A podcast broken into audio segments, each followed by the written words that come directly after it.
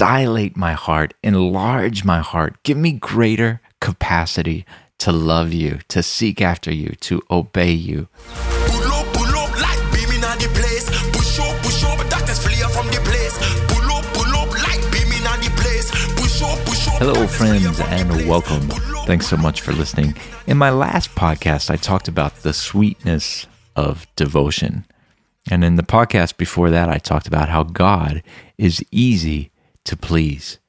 And there's one person I've read more than any other who talks about the sweetness of devotion, and that's Teresa of Avila. And she was a Spanish nun uh, who lived from 1515 to 1582.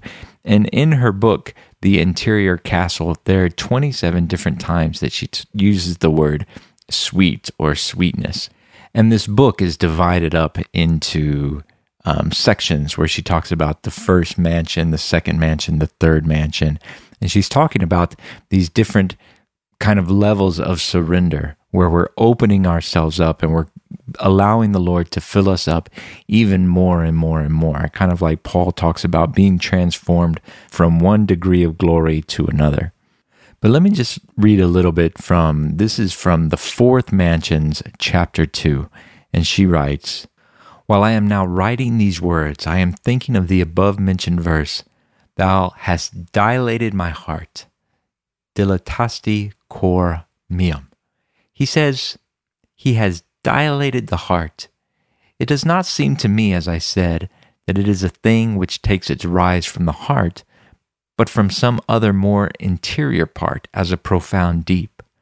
I think it must be the center of the soul, as afterwards understood, and as I shall explain more in detail, for I discover indeed such wonderful secrets within us, as often to astonish me, but how many more are. O my Lord and my God, how wonderful is thy greatness! Yet here we live, like so many silly swains, imagining we have attained some knowledge of thee.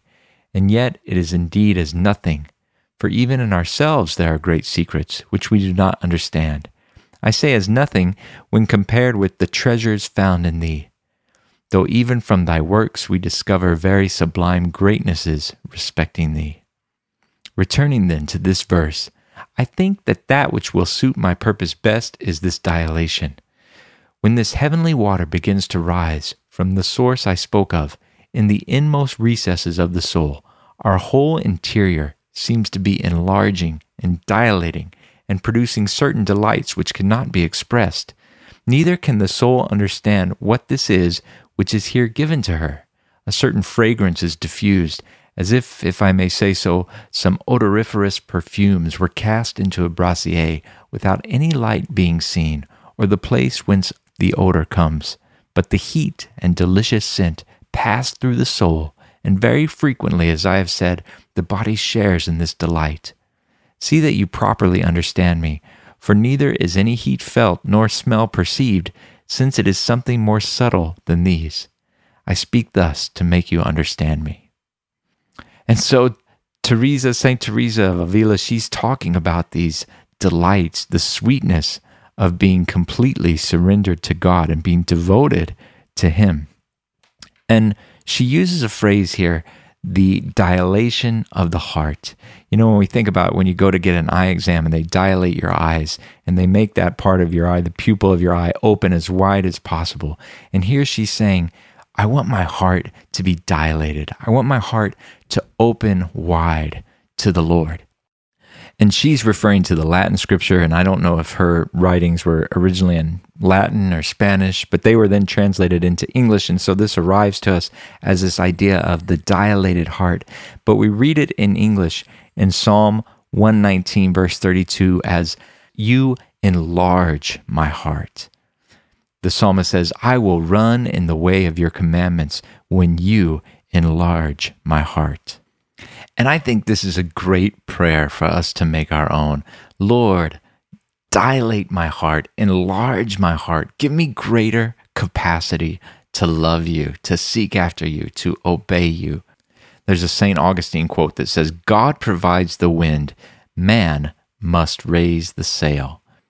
So there's a tension in our spiritual lives, in spiritual formation, of what part does God do and what part do we do? And depending on your religious tradition and background, some groups go down a path of you're justified by grace through faith, but you're sanctified by works. And even if they don't say that outright, that's kind of the ethos of the group that before you got saved, um, there was nothing you could do to be saved. You're saved only by grace. But now that you are saved, it's really up to you to be a good person and to behave the right way. But the Bible actually teaches that we're justified by faith and we're sanctified by faith. In Acts 26, verse 18, it says, uh, Paul is retelling his story when Jesus calls him, and he says, I'm sending you to turn people from darkness to light, from the power of Satan to God, that they may receive forgiveness of sins and a place among those who are sanctified by faith in me. So that's Jesus speaking, and he says that we're sanctified by faith in him. In 1 Corinthians chapter 1 verse 30 it says Jesus Christ is to us wisdom, righteousness, sanctification and redemption. In Romans 1:17 in the International Reader's Version it reads like this: "The good news shows God's power to make people right with himself. God's power to be made right with him is given to the person who has faith. It happens by faith from beginning to end. It is written the one who is right with God will live by faith." So, our whole relationship with God, start to finish, is by faith. It's the grace of God by faith. It's God working in us, like Philippians 2:13 says, it's God who works in you both to will and to work for his good pleasure. So God is at work in us and he's drawing us into the divine life. He's allowing us to be partakers of the divine nature. He's drawing us into the life of the Godhead to participate with God in this eternal, everlasting, abundant life. So, this is a work of God. And yet, there are things that we know we can do to cooperate with God's work. And that's what this St. Augustine quote is getting at that God provides the wind, man must raise the sail. The apostle Paul confirms this in Galatians chapter 5 when he says, I warned you as I warned before that those who do such things will not inherit the kingdom of God. And he's talking about walking according to the flesh, that if you walk according to the flesh, you won't inherit the fullness of what God has for you. Now, you can be a born again Christian and still walk in the flesh. And so, Paul is exhorting the Christians in Galatia don't live according to the flesh, because if you live according to the flesh, you're going to miss out on the inheritance that God wants to give you. And so, by living according to the Spirit, we inherit everything that God has for us. If we live by the Spirit, we keep in step with the Spirit. So the Holy Spirit is the one setting the, the direction and the pace of our lives. We're going where He's leading and we're going at the speed that the Spirit is walking. We're staying in step with the Holy Spirit. And this prayer in Psalm 119:32 that uh, Teresa of Avila refers to for our hearts to be dilated, that God would enlarge our hearts for Him, is one of the things that God has made available to us that allows us to raise the sail, where we open up our hearts to God and we say, God, enlarge my heart. Give me a greater capacity to love you and to run after you. I'd like to read a selection from Dallas Willard's book, The Divine Conspiracy, that describes this dynamic in the context of the gospel. That Jesus preached the gospel is that the time is fulfilled, the kingdom is at hand. Repent and believe the gospel. That's the gospel that Jesus preached in Mark chapter 1. And so let me read this from Dallas Willard. Uh, at this metaphor of the coming of the kingdom and how we raise the sail, as St. Augustine said, and God provides the wind. But he writes, As a child, I lived in an area of southern Missouri where electricity was available only in the form of lightning. We had more of that than we could use. But in my senior year of high school, the REA, Rural Electrification Administration, extended its lines into the area where we lived and electrical power became available to households and farms. When those lines came by our farm, a very different way of living presented itself. Our relationships to fundamental aspects of life daylight and dark, hot and cold, clean and dirty, work and leisure, preparing food and preserving it could then be vastly changed for the better. but we still had to believe in the electricity and its arrangements, understand them, and take the practical steps involved in relying on it. You may think the comparison rather crude, and in some respects it is, but it will help us to understand Jesus' basic message about the kingdom of the heavens if we pause to reflect on those farmers who, in effect, heard the message Repent, for electricity is at hand. Repent or turn from their kerosene lamps and lanterns, their ice boxes and cellars, their scrubbards and rug beaters, their woman powered sewing machines, and their radios with dry cell batteries. The power that could make their lives far better was right there near them, where by making relatively simple arrangements they could utilize it. Strangely, a few did not accept it. They did not enter the kingdom of electricity. Some just didn't want to change. Others could not afford it, or so they thought. In these images, something absolutely crucial to Jesus' message is emphasized. There is no suggestion that electricity hasn't happened yet, but is about to happen, or is about to be there, possibly if someone welcomes it or lets it come. Rather, they have now become available. And similarly, the kingdom of God is also right beside us. In a different book, The Great Omission, Dallas Willard writes Grace is not opposed to effort, it is opposed to earning. So God's grace is never earned. There's nothing we can ever do to merit God's power at work in our lives. But God's grace coming into our lives empowers us to pursue Him. In Titus chapter 2, beginning in verse 11, the NIV says, For the grace of God has appeared that offers salvation to all people. It teaches us to say no to ungodliness and worldly passions, and to live self controlled, upright, and godly lives in this present age, while we wait for the blessed hope, the appearing of the glory of our great God and Savior, Jesus Christ, who gave himself for us to redeem us from all wickedness and to purify for himself a people that are his very own, eager to do what is good. So, our spiritual activities do not in and of themselves make us holy.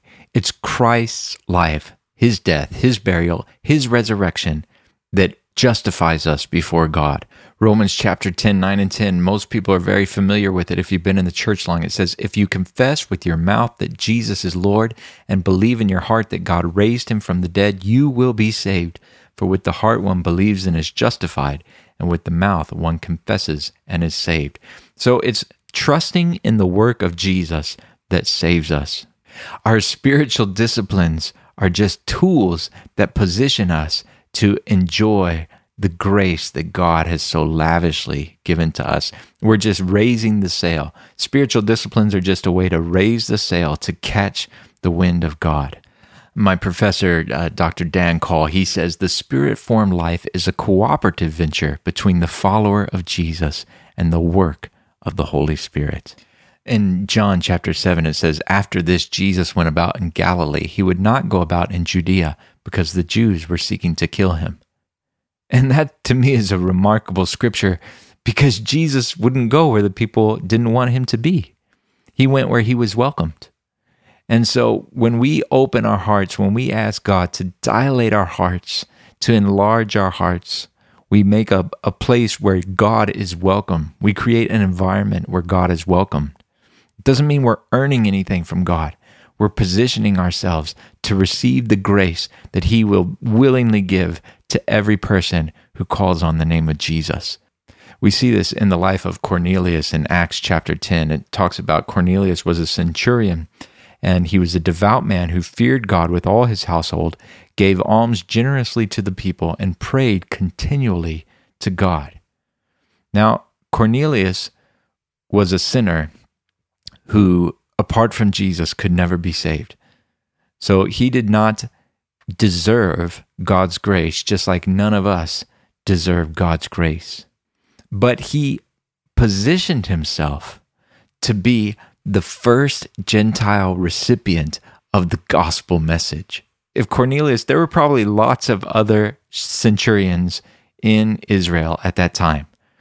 And if he had been out, uh, you know, racing his horses, carousing, being busy about his military duties, completely consumed in that life, he may have missed out on what God wanted to do in his life.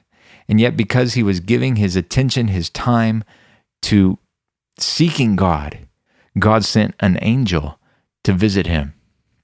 Now, of course, I believe that it was the work of the Holy Spirit that was even causing him to seek God in the first place because of what I read in Philippians 2:13 that it's God who's at work that even when we desire God that that in itself is a work of God drawing us toward him. So we don't get to see where the line of God's sovereign drawing and the line of our sovereign response ends and begins. We don't we don't really get to know that line. I talked about that in my podcast on prayer, on prayer and the sovereignty of God. That the line where our free will and God's sovereignty meet is like a rooftop way over our heads. And yet, the wisest thing we can do, the exhortation of the scripture, is to get wisdom, is to seek God with everything that we have. Going back to the prayer that Teresa of Avila used out of Psalm 119 when she says, Enlarge my heart. Beginning in verse 33, it starts this series of prayers where the psalmist says, Teach me, O Lord, the ways of your statutes. Give me understanding. Lead me in the path of your commandments. Incline my heart to your testimonies. Turn my eyes from looking at worthless things. Confirm to your servant your promise. Turn away the reproach that I dread. And so we can use these things. We can use these prayers that God has given to us, even though these are old covenant prayers. As new covenant believers, how much more should we rejoice in our access to the throne room of God that we can come boldly before God, confident that we have access to Him through our Lord and Savior Jesus Christ. And we can pray, Teach me, O Lord, your ways. Give me understanding. Lead me in the path of your commands. Incline my heart that we surrender our heart to Jesus to reign over our heart. And we say, Incline my heart to your testimonies. Enlarge my heart so that I can go after you even more. In Ephesians 1:17, Paul prays for the Ephesians. He says, I keep asking that the God of our Lord Jesus Christ, the glorious Father, may give you the spirit of wisdom and revelation so that you may know him better. In 1 Thessalonians chapter 4 verse 1 Paul says, "We ask and urge you in the Lord Jesus that as you receive from us how you ought to walk and to please God just as you are doing, that you do so more and more." The point is not to get on a hamster wheel of religion where everything we do is never enough and we're always striving and trying to do more and to be more so that we become acceptable to God. No, the point is to realize God has accepted us completely and He has made us the righteousness of Christ. You're not going to get more righteous by doing spiritual disciplines. You're not going to become more acceptable to God by living holy. But you are going to enjoy God more. Spiritual disciplines are for our benefit. Going to church doesn't do anything for God being assembled with other believers is for our benefit. Studying the Bible does not gain you anything with God. Studying the Bible so that you can learn how the kingdom of God works and you can live in the fullness of what Jesus Christ died for you to inherit. Paul expresses this in Philippians 3:16 in the NIV it says only let us live up to what we have already attained. God has already given us the fullness of the kingdom. We're not working to try and earn anything additional from God. The reason to raise the sail, the reason to devote ourselves to the Lord is for the sweetness of knowing Him, for the joy of being in communion with Him. May God bless you. May you open your heart wide to this wonderful, good God. In Second Corinthians, Paul's writing, and he says, Corinthians, our heart is open wide to you. I ask that you widen your hearts also to us. God's heart has been opened wide to us. Let us open wide our hearts to Him. God bless you. Thanks for listening.